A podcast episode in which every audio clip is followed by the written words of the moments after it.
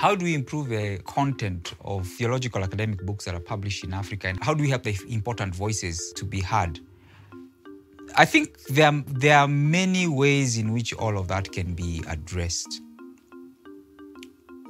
The first thing is, in terms of, of uh, the quality of writing, I think I think there are many who who have written books, and because of a lack of editorial infrastructure, the book goes out and the the language might be clear to an East African because in East Africa we speak in a certain way, but you know when it goes to West Africa or goes to uh, you know to the US or goes to some place in Europe, uh, the book will be dismissed as you know this book you know the sentences don't even hold together.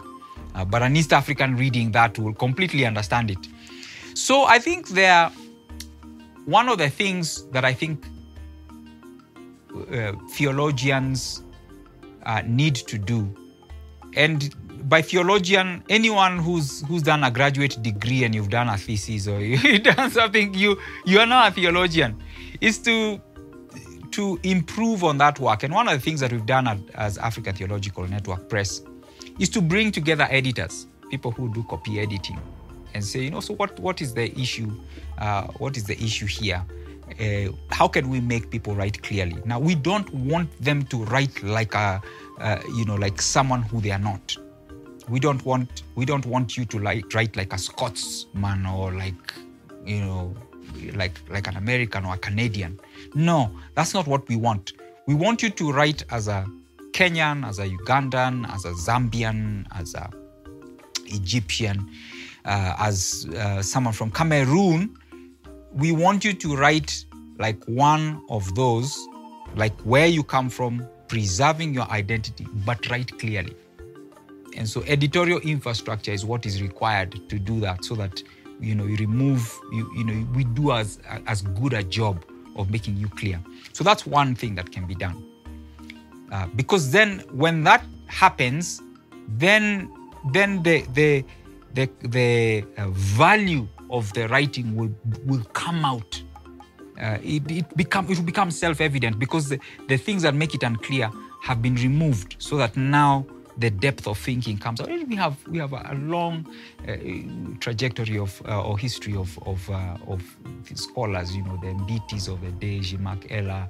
We have uh, you know Laurenti Magesa. We have you know, all all those people who you know reflect deeply. We have a, another generation. You know Stan Chu Ilo. We have. Uh, uh, Orobator, uh, we have you know Wanjiru Gitau. We have people. We, we have people writing and and and so and for many of those that I've mentioned, um, have, they invested a lot of time uh, to to to make their writing you know really clear and so on. And and for uh, an interesting thing, you know, the, the, likes of you know Emmanuel Katongole and so on, uh, have have uh, the the benefit of being in institutions uh, and teaching in institutions that give them time to focus on that. And that is something that we don't have a lot of here in Africa and will not have for a while. And so, for those of us who are on the continent, we do what we can. You know, use the time that you have. Um, it's a big responsibility. It can be done. Uh, I'm a witness. Uh, you know, God has been faithful. I was able to write an academic book. It was a big project. It took a lot of time. But then again, you know, it just has to be done. You know, it's just devote yourself, and you know, there are resources out there that that uh, can be brought together and that I had access to either online or through people. And uh, some of those resources that uh, that have been made available online for free, we have put them again in, in Africa Theological Network Press, where we say, if you need those kinds of resources that tell you how do you structure your your book how do you put together a book manuscript for a publisher to look at so they can know whether they can publish it or not? Uh, what are publishers looking for? All those things. We put those uh, in on our website so that uh, those resources become immediately available. You don't have to go look for them in other places. Um, so that's a second that's a second uh, myth. But i think there's a third there's a third way we can make uh, these the, the theology uh, come out more clearly and that is to look, listen, and and reflect and to become more um, to begin to think of, of those who come afterwards and to begin to think about those who are around the world and begin to write what we can in whichever way. Start from where we are. Whether it is your sermons when you write your when you preach your sermon you know nowadays we can record them. You know when you record them put them on youtube uh, or get you know as a pastor if you're a pastor and you, you do your sermons you know your sermon notes you know give someone your sermon notes and get someone to watch the youtube you know uh, video or live cast of what you've done and write it down. You know when you do a sermon series with eight sermons write them down put them into a book let it help your people um, for other pastors, we, we think about discipleship. You know, discipleship is a big thing on the continent of Africa. You know, begin to to codify, write down those things, uh, and and share them with others. And people are already doing that. You know, whatever teaching you have, um, begin to to write it down. And after you read it, write it down. Begin look at it and and say, you know, how can this help someone who's not in the continent or someone who uh, three generations from us, you know, our children's children's children and and uh, thinking like that is going to help us uh, to begin to um, you know quote unquote deepen our theology. I think the last thing i want to say is i think the criticism for africans has always been that we are not deep enough.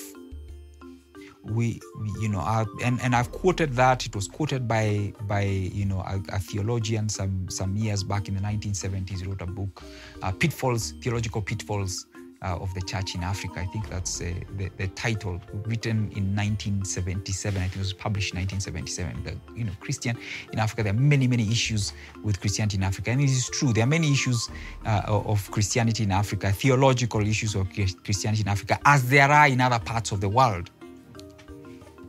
But I think one of the things, one of the greatest service that we can do ourselves as African theologians is to uh, reorient ourselves uh, to the source of our faith, and that is Christ. I think if if we indeed believe that uh, Christ um, in, incarnated for the purposes uh, of, of bringing redemption for all humankind, then we're in there as well. If we do believe that uh, the Holy Spirit, as it says in the New Testament, is the one who gives us utterance and reminds us the things that Christ has taught, the, the Holy Spirit is not uh, uh, is, is, is not uh, does not discriminate. And so we need to begin to believe in ourselves a lot more as Africans um, and begin to entrust ourselves to that Holy Spirit uh, to give us words uh, to share with one another and to share with those who come after us. There is no one who has a monopoly on uh, on the um, the depth and the immediacy and the um, grasping the wealth uh, of the gospel of Jesus Christ. And there's nothing that prevents us as Africans uh, from being able to understand, connect with, and be able to communicate Christ in that sort of way. Acts 17, uh, the Apostle Paul says, you know, God put us in different contexts, and read to mean here Africa as well, uh, so that we could seek Christ and find Him.